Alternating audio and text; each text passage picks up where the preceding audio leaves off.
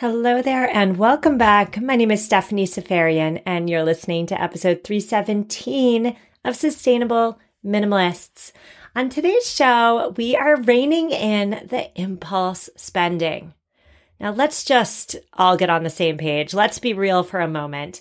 Buying things on impulse can be really darn fun at least in the moment, right? There's that rush of dopamine which is responsible for that shopping high.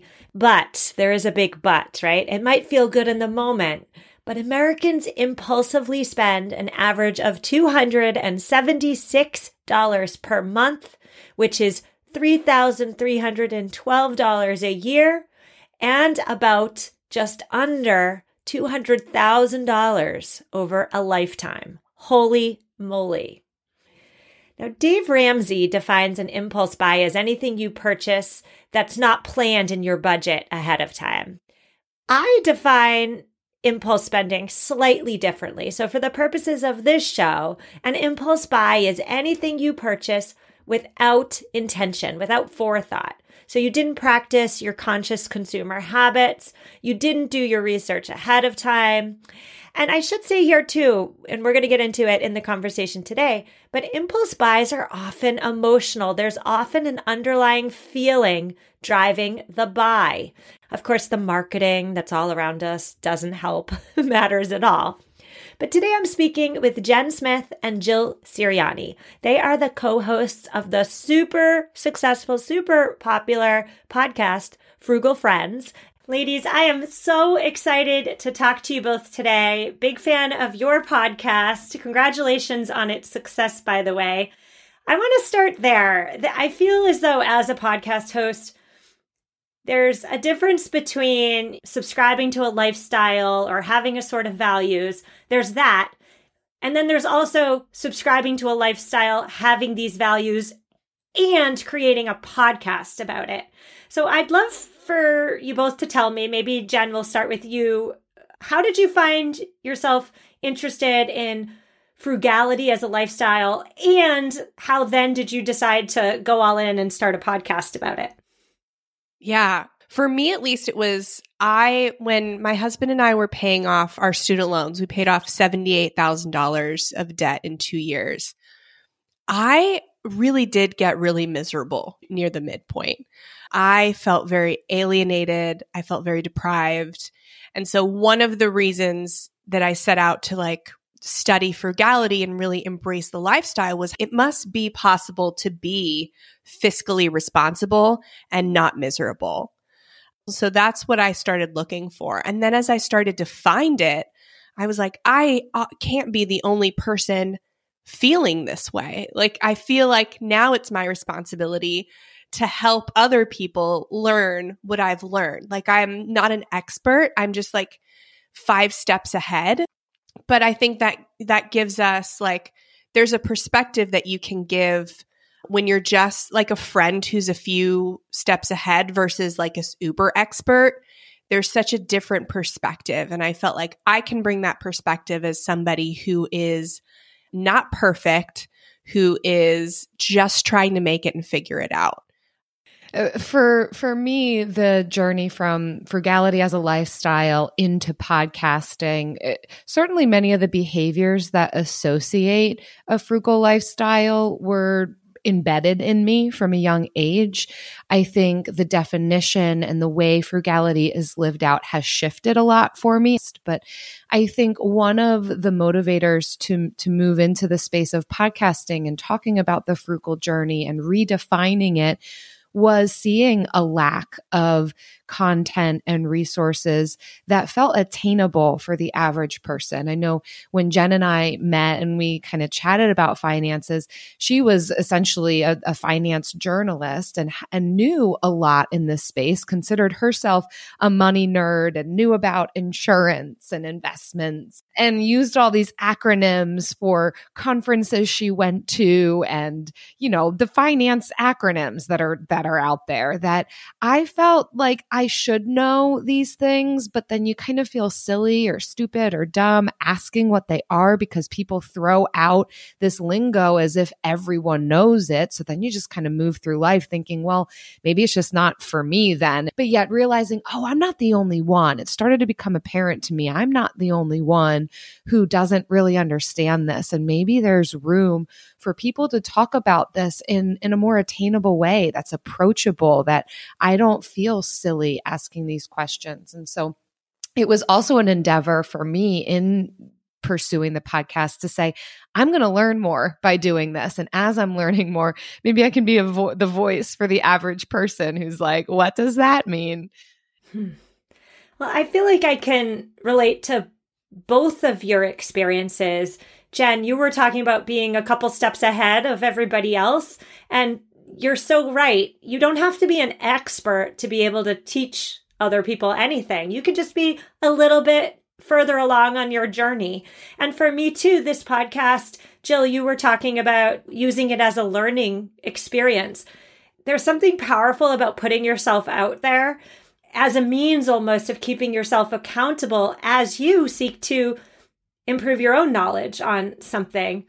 And so that brings me to my most pressing question today. And it has to do with the way frugality as a lifestyle is perceived. Um, I am of the opinion, and correct me if I'm wrong, but it seems as though the general consensus is that being frugal or being thrifty, or dare I even say being cheap, right? These are not attributes that many people in the United States aspire to. It's not perhaps a desirable trait to have. So, what are your thoughts on that? Jill, we'll start with you, but more than what are your thoughts on it? Like, how have you reframed the concept of frugality to be not necessarily a negative, but uh, heck yes, positive? Yeah, Stephanie, you're not wrong. There is certainly a stigma attached to frugality and Jen and I have come to a place where we we have redefined and we are trying to help others to redefine frugality to be good stewardship of all of our resources because eh, money and finances and frugality it touches on all aspects of our personhood, our relationships, our physical space, our mental health, emotional health, all of these areas are touched by money and some of the money decisions and vice versa. And when we can be good stewards of our time, energy, capacity, relationships, natural resources, physical space, we are going to see good benefits on our wallet, but it's not just about being cheap. We don't even use that word. It's a it's a bad C word for us that we don't say that because it can be so relative. What I spend on, if it's aligned with my values, can be okay for me versus it could be totally different for you, Stephanie, and it is totally different for Jen. And so we really want to advocate for what we call the radical middle in personal finance and frugality that, that rejects this idea that you have to live under a rock and wash all of your plastic bags and reuse your paper plates to be able to have anything in this life or the other extreme that's being sold to us of just go out and live your life and go on the best vacations and money will work itself out.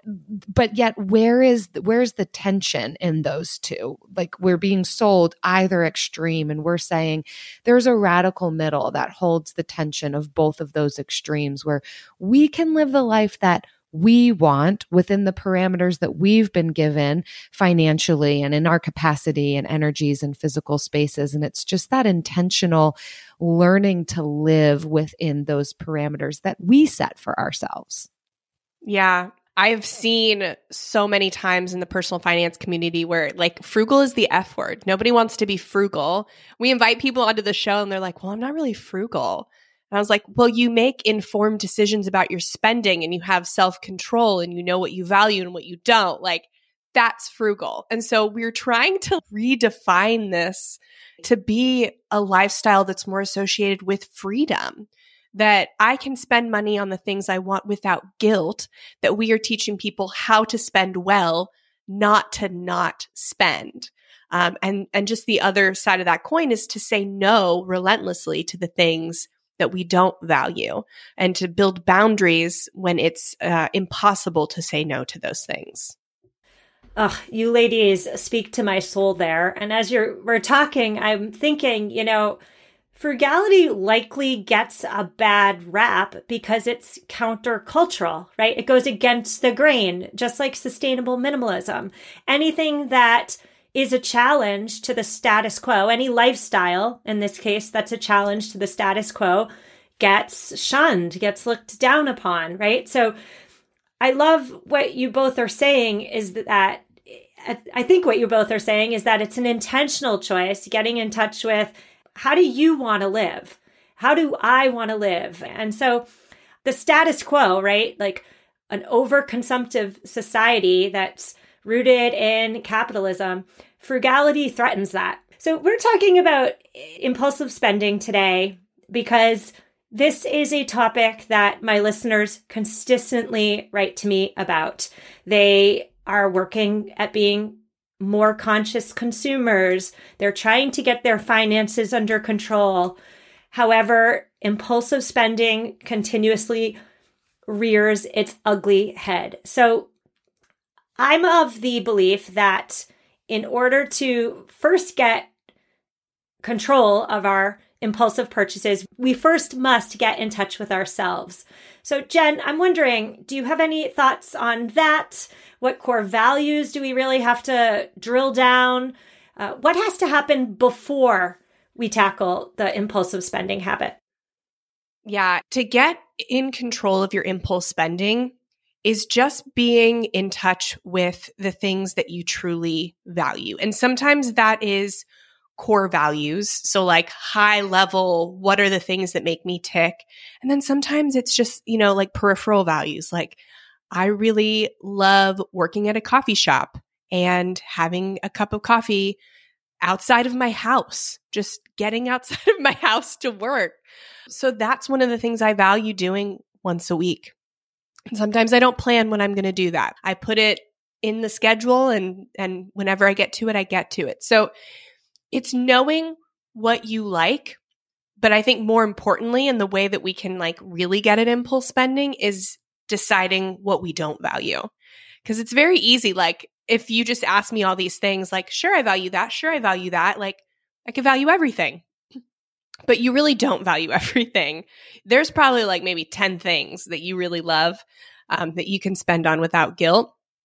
It's saying no to everything outside of that. So, really looking at your transactions and prioritizing which of these were the ones that gave like were life giving which are the ones i really enjoyed regardless of price or if they were planned unplanned whatever which ones gave me life which ones do i not even remember or maybe i just went just out of obligation because everyone at work was going or because my friends were going like all of that you know nonsense so it's looking at your transactions and continuing to choose the life giving ones and just saying no vehemently to the things that that you don't love.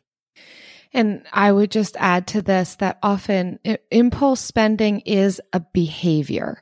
And so if we're talking about impulse spending eh, on something that we don't feel good about, so of course you've got the one lens of you've given yourself permission to maybe spend a certain amount in a certain area and be able to have flexibility. That's one side. That's one facet of this that there is permission for. But if we still find ourselves doing and spending on things that later on we think, ah, why did I do that? I wish I wouldn't have. Then we do want to address it at deeper than the behavior level versus just changing the, the impulse spending. Usually it, it requires us to dig a little deeper and say, well, what was that connected to? And usually when we're talking about impulse spending on things that we're not glad that we did, it feels like money wasted. It feels like a thing that we don't don't actually want, then it is most likely connected to some sort of emotional response or coping mechanism that's happening for us. And so then there's a variety of ways that we can tackle that, but it is going to cause some pause and some curiosity with self if we're really going to see some changes in those root behaviors. Hmm. Well, we need to talk more about that after a break because that speaks to me and I need to know because I feel as though personally for me, I tend to impulsively spend despite what I preach every single week on this show, despite my core values. I do feel the pull to impulsively spend when I'm not feeling great, when I'm feeling sad or depressed or just down in the dumps. So, Jen, when we get back, Jen and Jill, when we get back, we're going to talk all about ways in which we can rein in our impulsive spending. If you've been paying attention, you've likely heard something about gut health and why zoning in on your gut health is so darn important. You need EQ's Daily Women's Microbiome Defense. It's a three in one capsule that supports your digestive health and promotes gut barrier protection. I started taking EQ's Daily Women's Microbiome Defense because I have a bloating problem, friends. Yes, I do. Inflammation is not my friend. Since taking one capsule a day on an empty stomach with water, I have noticed more energy, improved skin, and here's the big one reduced bloating. Head to myeq.com and use code sustainable for 15% off Equilibria's microbiome defense and so much more. That's myeq.com and use code sustainable at checkout for 15% off site wide today. And we are back. Today we're talking about all things impulsive spending with Jen Smith and Jill Sirianni. They are the co hosts of the Frugal Friends podcast. And before the break, I divulged my own issues with impulsive spending. I do feel as though it gets harder to resist the allure of throwing my values to the wind and acting rebelliously and just buying something, that's really hard to resist when I'm feeling bad, when I'm feeling low. And so I'm wondering if either of you have anything to say about that. Am I just strange? Is this normal? Is it rooted in research? Help me out. It's actually really normal. Everybody experiences it. so yeah, it's that whole classic why do I say I want to do this and yet I do something else? It's really valuable when you're in that rebellious state to take five seconds and think about what triggered that, what triggered you wanting to be in that rebellious state. I know sometimes specifically for rebellious things, it's um maybe like after you talk to your mom on the phone or after you like visit your parents or something. That's an actual yeah, that's an actual trigger for some like doing some kind of rebellious action. But like I know there's another one that's like there's a habit of stopping to get takeout every time you're on the way home from the grocery store. Um, which is one that I've definitely been guilty of but yeah, so it's like it doesn't even have to be negative emotions, it can be positive emotions too. Like every time I land a client at work, I celebrate by spending money. So it's like all these things and if you just take 5 seconds to stop before you make the purchase and think, okay, what what triggered this? And then you can decide I still want to go through with this purchase, even though like I know what the trigger is, or you can stop it right there. I would also add too, I mean, the, the language of rebellious is interesting to me. And it also makes me wonder if there's too stringent of parameters in place. Like if we as grown adults are feeling quite like let's say it's happening often like more than once a week where we feel i need to do this rebellious thing. Well then that might make me curious to know whether or not the parameters that you've put in place for yourself are realistic or not. I think sometimes we can approach our finances and money similar to how our culture can approach dieting, where it just is so strict, so stringent, has to do with overwhelming amounts of willpower and you got to be perfect all of the time. And that's just not realistic. And where is there permission and freedom for an enjoyable dessert or a beverage that you like or you know if if we're talking our physical space like having a junk drawer that's allowed having some play money so that if you want something while you're out yeah you've got 20 bucks each week that you're able to spend. Like i think again there's multiple ways that we can look at this in the different layers but that language of rebellious as an adult is curious to me of well what's happening? And and are we setting up realistic parameters for ourselves or is there greater freedom that can happen here too? Yeah and one thing if you want like a practical tip like actions to take to do that i like um james clear's habit loop. He gives so there's cue is the first thing that triggers a habit and there are five kind of different cues, those five cues can be triggering the habit of impulse spending.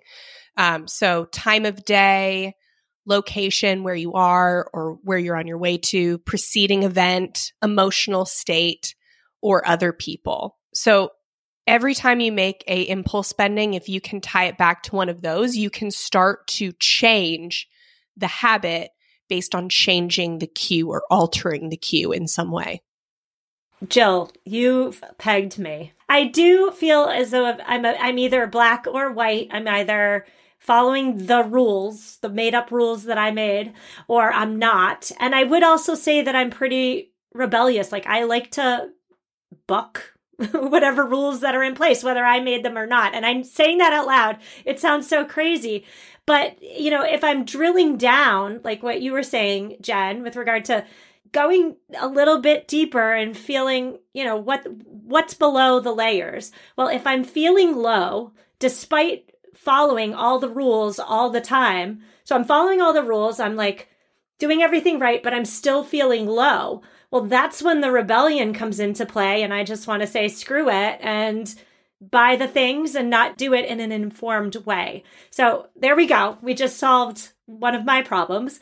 But for the listeners who are listening who are not rebellious or making stringent rules for themselves, uh, I would say that impulse spending comes up for them with regard to keeping up with the Joneses, or another way to say that would be fitting in, right?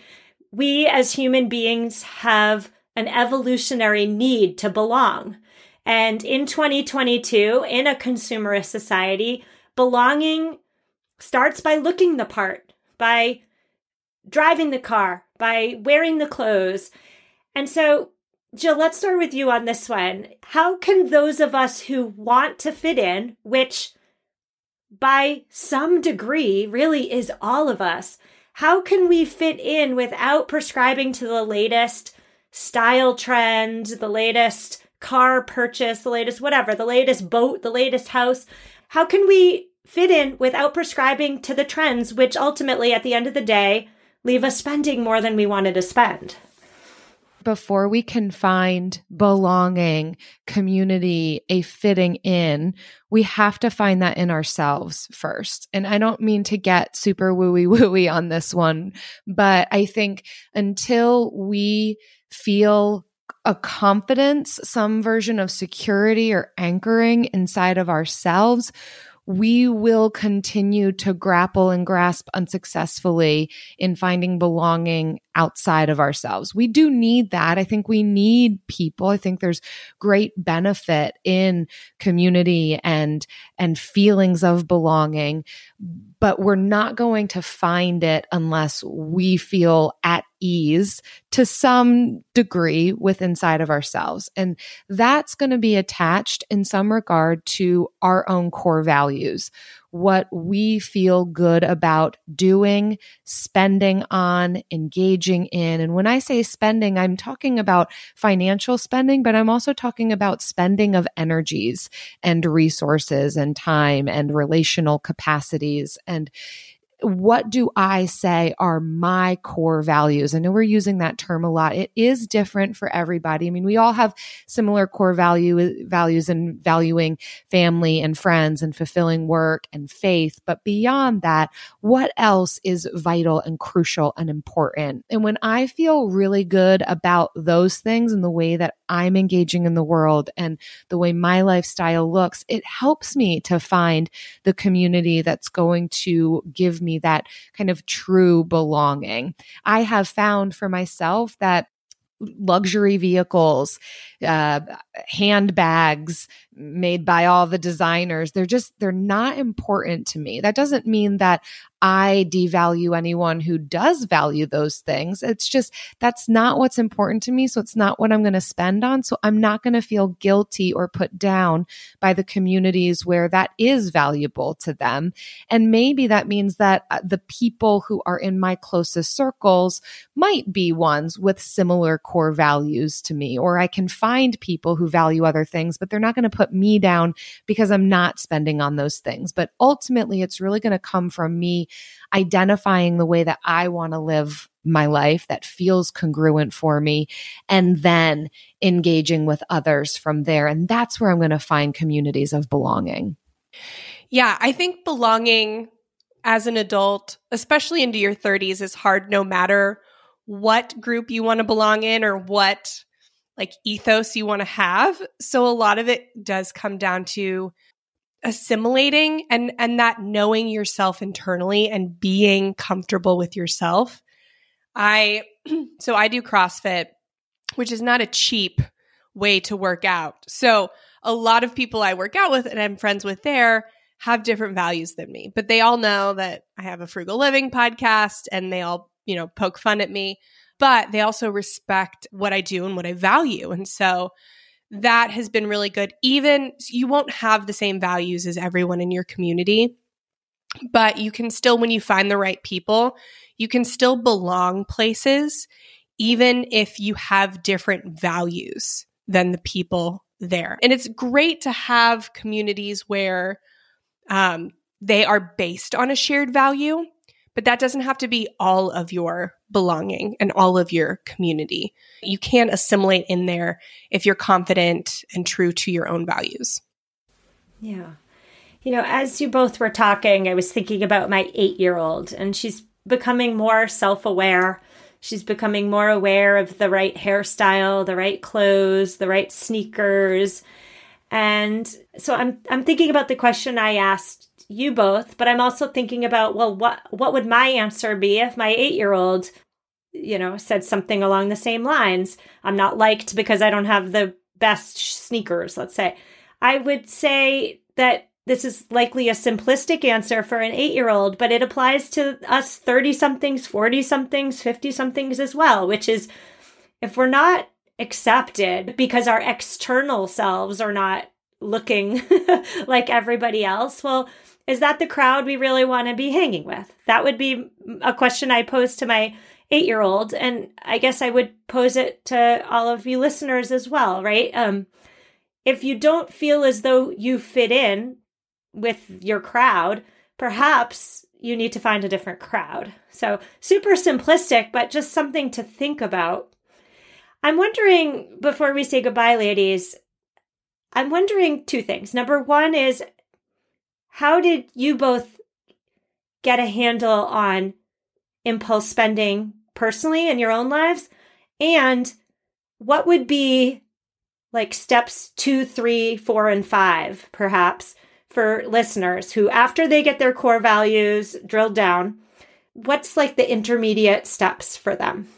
Yeah. So two, three, four, five. It's it's all like a it's it's a journey because you're not even going to go to steps two and three. You're not even going to have your core values down as you progress. That's something that you kind of always have to be looking at because values change too. Like when I became a mom, my values drastically changed. When I became a wife, my values changed. So don't worry about nailing them down 100% before you you move on but i think it's it's being aware of um of your transactions not just your financial transactions but also your time transactions um, your mental transactions the thoughts running through your head. That's going to be that whole person mentality of frugality being a good steward of our mental energy our time our space all of that. That's really a journey and just it's just picking up tools along the way that help you be more intentional with each of them because they all build on each other too. When I have a really stressful schedule, I'm going to be spending more on takeout and convenience items. When I am talking negatively about myself to myself, I'm going to be using more financial things to cope or wasting more time on social media, stuff like that. So to isolate finances as this single thing that we just have to focus on that and then that's all we do is naive. We do have to be thinking about the other parts of our life, our whole personhood, in order for each of those things to work.